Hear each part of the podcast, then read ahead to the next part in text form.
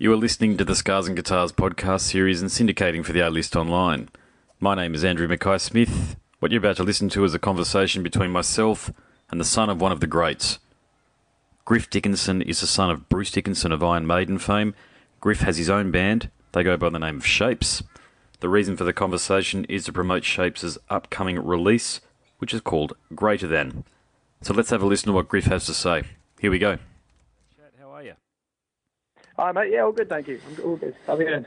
Yeah, good. Yeah, big day at uni for me. So I'm preparing for a bloody speech that I've got to give tomorrow. All self-inflicted, I might add. I volunteered to do it, but you know how it is, mate. You put your hand up to do these things in the hope to get brownie points, or in my case, enough points to accumulate points to finish my degree and graduate. It's either that or choose something else, which is probably equally as unpalatable. Mate, I'm ready. What can I say? I'm rehearsed enough. I'm practiced. You know how it is. Oh, well, good luck, mate. I'm sure you won't need it. Thanks, mate. So what's been happening for you guys? I imagine there's quite a bit because your new album, Greater Than, that's out on November 9. Yeah, I mean, we've just been, at the moment, I've just been doing shit tons of press, kind of pottering my way around Europe, and got our London press day next week and rehearsing for tour and about to release a new music video. It's all just been a bit fucking chock-a-block, really. But yeah, I can imagine. Yeah, it's all good. All good. It's all busy is better than not busy. Yeah, and look, it's got to be very exciting too for you because you're creating a sound. So the press release I've got here states Trivium, Meshuggah, Tesseract, Sixth, and The Contortionist. I think that's a pretty good comparison as well. And this is music at the moment that's starting to find its way onto festivals. So is that something that you guys have been offered in the? I know it's summer for us down here, but I know it's winter going to you guys. But is the festival gigs, are they being offered to you guys very much because of this release?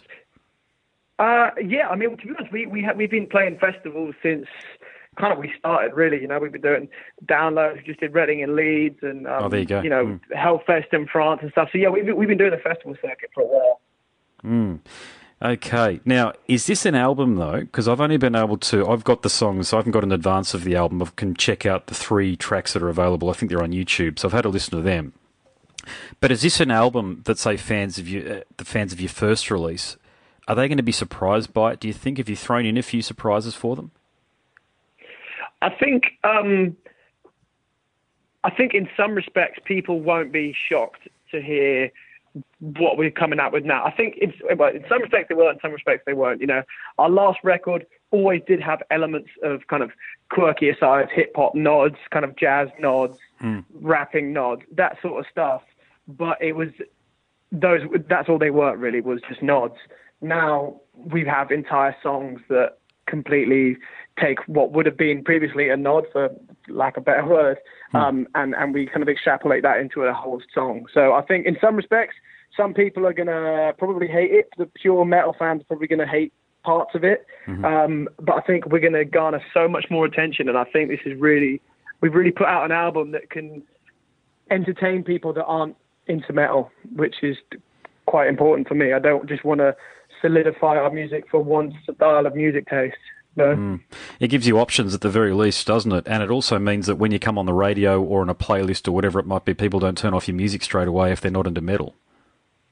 Yeah, and I think exactly that, but one of the major things is just screaming. You know, the amount of people that are into metal, but as soon as they hear screaming, they just write it off. It doesn't matter if they're singing a note. It doesn't matter if the chorus is fucking great. As soon as they hear that growly voice, they're out of there. And that was one thing that I wanted to try and bridge the gap with, you know, because on the last record, it was very much, I had two voices, a singing voice or a screaming voice. On this one, I've tried to merge the two so that you're still getting all the aspects of melody, and it's more of like a Dave Grohl at his most aggressive rather than just straight up screaming, you know? Yeah. Hey, look, I'll get the question out of the way because I had a chat to Evan Stanley about the same thing. You know who that famous surname belongs to, like yours does as well. So I hope you don't mind me asking, but I'm going to flip the question around a little bit and ask it to you this way. Do you get punished by a lot of indie journalists and by fans because of the famous association that you've got with your father? Or is it one of those things where they... Absolutely. Yeah, that's what I thought, mate. Yeah, I mean, it's to be honest, every single interview especially for this record, from international press, has just been riddled with questions. And I think it's usually just a bit of an easy sell for lazy journalists that are just trying to get something out of you that people will click on online. So, you know, I've been really riddled with them, especially from the European press, to the point that it's almost more questions about that than about the band in question. So. Yeah, I thought that might have been the case, mate. It's never easy, is it? I mean, you're standing on your own 2 feet. You've got a wonderful band here, and the 3 songs that I've heard, mate, should do wonderful things for you, but if the journalists aren't focusing on the music, it's very hard to get the message out there. True. At the same time, if the journalists aren't focused on the music, they're probably not that interested in the band in the first place. So they're it's probably not going to get a prime-time slot anyway, so there's no skin off my back to shoot people down that keep trying to, you know, get that story out of me. Yep, fair enough, mate. All right, let's talk about Jim Pinder, because he's done really bloody good work with Bullet For My Valentine and also Machine Head, but was he someone who you actively sought out to produce the album? Oh, no, he engineered it, didn't he? So he engineered our first record, and then Carl Baum produced it. But I mean, to say engineer is kind of a bit of a... It's kind of not giving him enough credit. Right. He like co-produced it and engineered the first record. This record he produced, and you know he did the last record, so we were recommended him by our management team, and I think he did a terrific job of really helping us find our sound, especially on this record. He just asked the right questions at the right times and lets you figure out what, you know, which way you want to go. But he's kind of like a human flowchart where you'll go, oh, I'm thinking about doing this, and he goes, is that what you really want to say? Is that what you, I mean, like, it's your album, but if that's what you really want to say, and then you kind of go through and you're like, do you know what, you're right, and you were still the creative one in the process, but he does stop you at various processes. Yes. And yeah, he was fantastic to work with. He was instrumental to our sound. Where was it recorded? What studio? At Treehouse Studios, where Jim Pinder works with Carl Baum. That's in Wales, is that right? It's in Chesterfield, which is kind of up near Sheffield. It's up north in England. Oh, okay, sorry, yeah, I'm reading the wrong thing on the press release. Okay, gotcha. Yeah, so is that... It was... Sorry, go on. Yeah, is that... So you wrote the album in Wales, so that's what I was trying to figure out, okay? So you actually went somewhere with the band with the express purpose of writing an album? Is that what happened? Yeah, so we just come off tour, and it's always such a kind of a bit of a ball ache, really, us all meeting up, because we all live around the country, and there's so many distractions and all that kind of shit. You know, there's internet everywhere, and everyone's got like girlfriends and all this stuff. So it was just like, let's book a little cottage in the middle of fucking nowhere. It had no phone signal, no internet. It was so you could put up a drum kit and smack the shit out of it at 5 o'clock in the morning, and no one around you could hear you. It was genuinely like middle of bumfuck nowhere. Couldn't drink the tap water. That's that kind of shit. Oh shit! Really? Yeah, God, yeah. That's pretty. Went up there and locked ourselves away for a week with about 10 crates of beer and some food, and just fucking pedalled our way through the writing process. I think we actually only came out of that with about 1 full song, and then a shit ton of ideas, but those ideas ended up kind of sprouting into what were these songs now. How do you resolve band disputes then? Because there's 5 of you, there's a bloody lot of you in the one band, and I know even being in trios myself, because I'm a musician as well, it's been hard sometimes there, but do you have conflict, and how do you resolve the conflict if it arises? It's a difficult one, and unfortunately democracy kind of usually calls. It fails, doesn't it, to be honest, doesn't it, democracy? It does, but at the same time, that's kind of the only way to really do things. If someone feels really... Like, obviously, there's still room for debate and stuff, but you just have to kind of go, all right, well, it's me against 4 other people here, so I'm going to have to go with the majority. Yeah, it's a tough one, that one right there. So would you say you guys are a cohesive unit? So say if you were offered a mega tour, like a 6-month trek, if you like, across Europe, and then a bit of a jaunt across North America as well. Do you reckon you'd survive?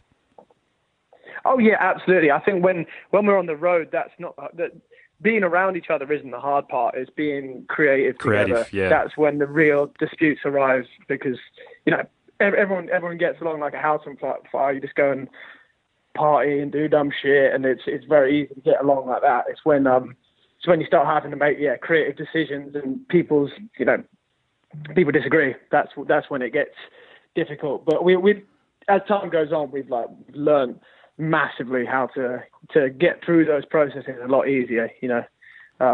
Yes. But back 2 years ago, it was like fucking everyone was butting heads, and as time goes on, you learn how to deal with people, I guess. Yeah, you do, and look, one of the fellas that you collaborated with was Matt Heafy, and God knows how much drum and dramas, as I call him, he's had with his band. But what did he give you any words of advice? So, like when you were just chatting after a couple of bevies, that sort of thing. Did he sort of impart any wisdom or words of knowledge to you? Dude, that guy from the second I've known him, from the second I've been in the band, has always. Even when I haven't prompted him, he's always kind of done everything that he can to try and help me out in any way. He's very much like a student and as a result a teacher. You know what I mean?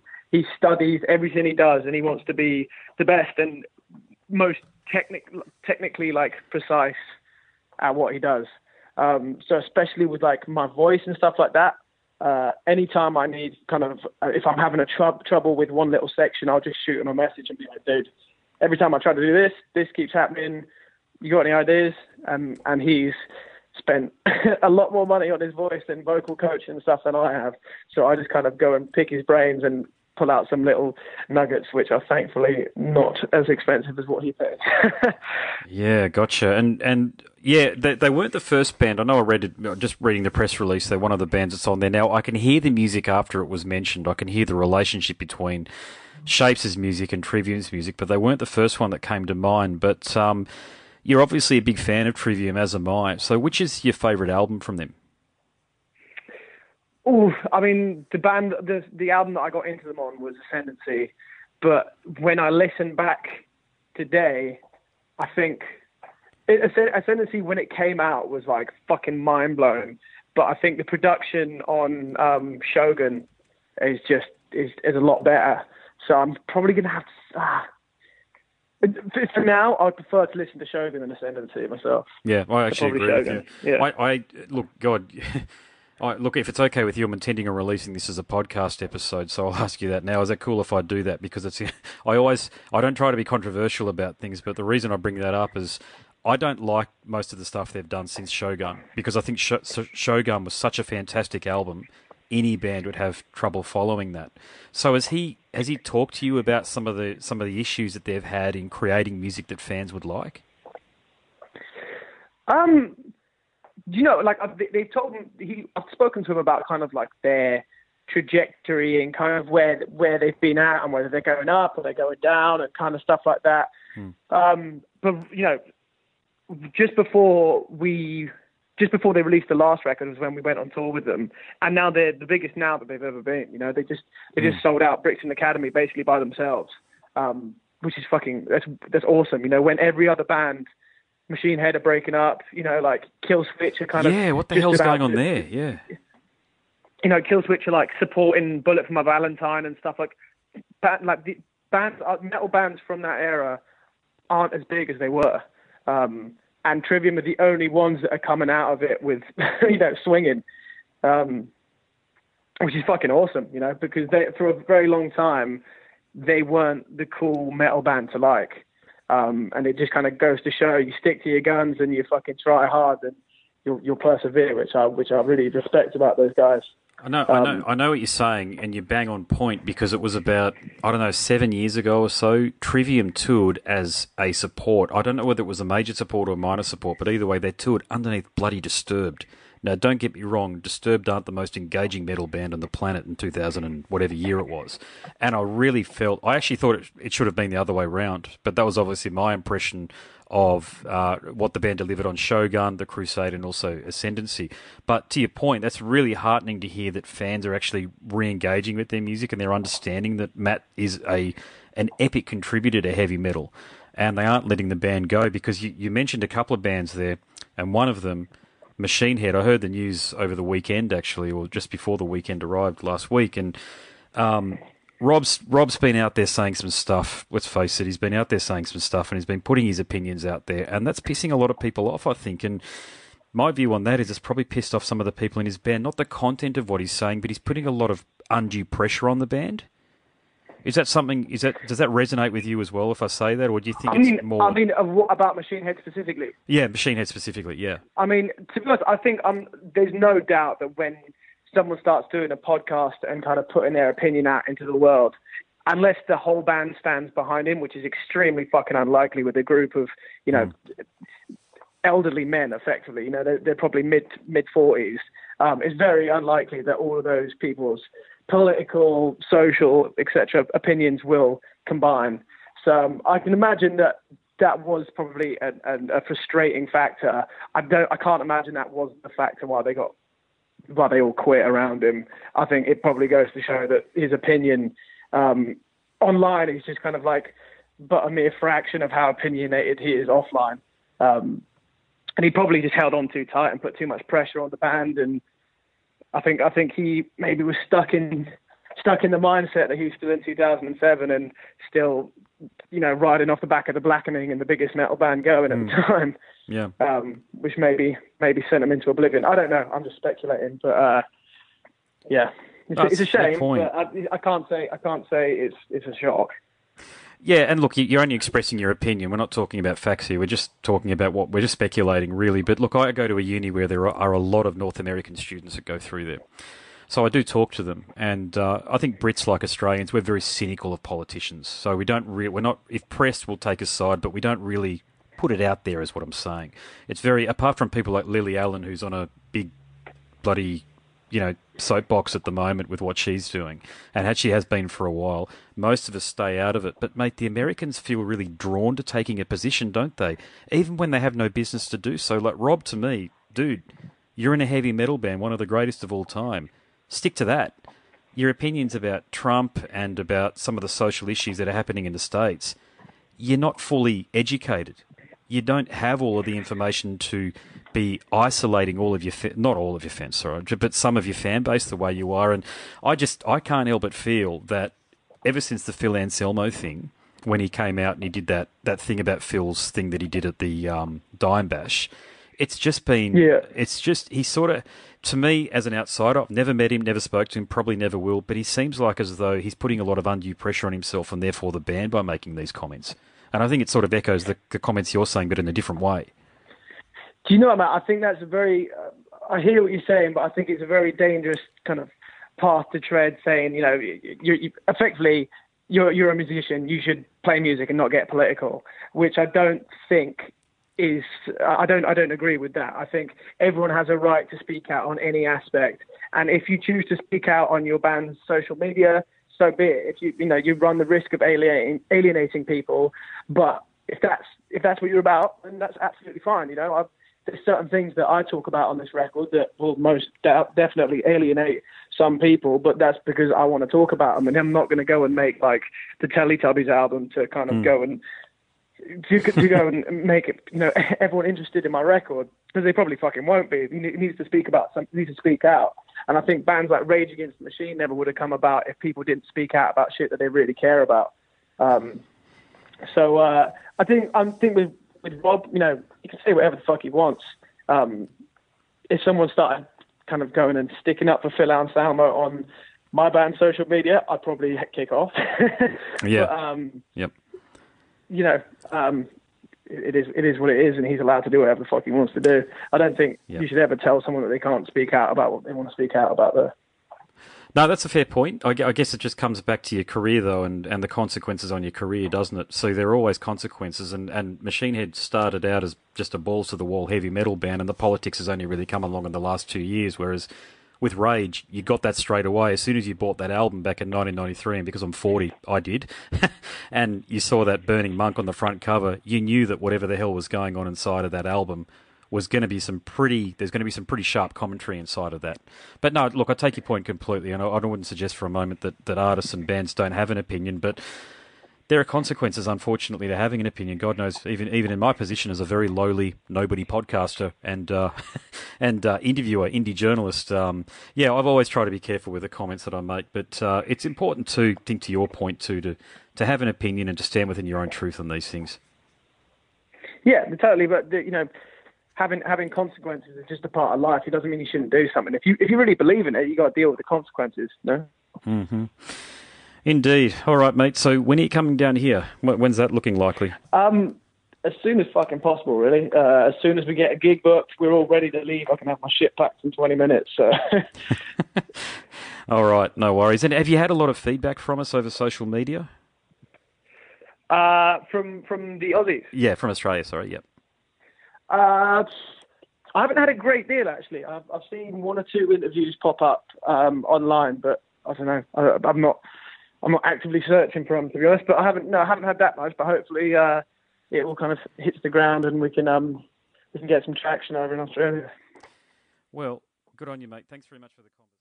You have been listening to the Scars and Guitars podcast series. My name's Andrew McKay-Smith, and that was a conversation with Griff Dickinson, the son of Bruce Dickinson of Iron Maiden fame. He has his own band. They go by the name of Shvpes.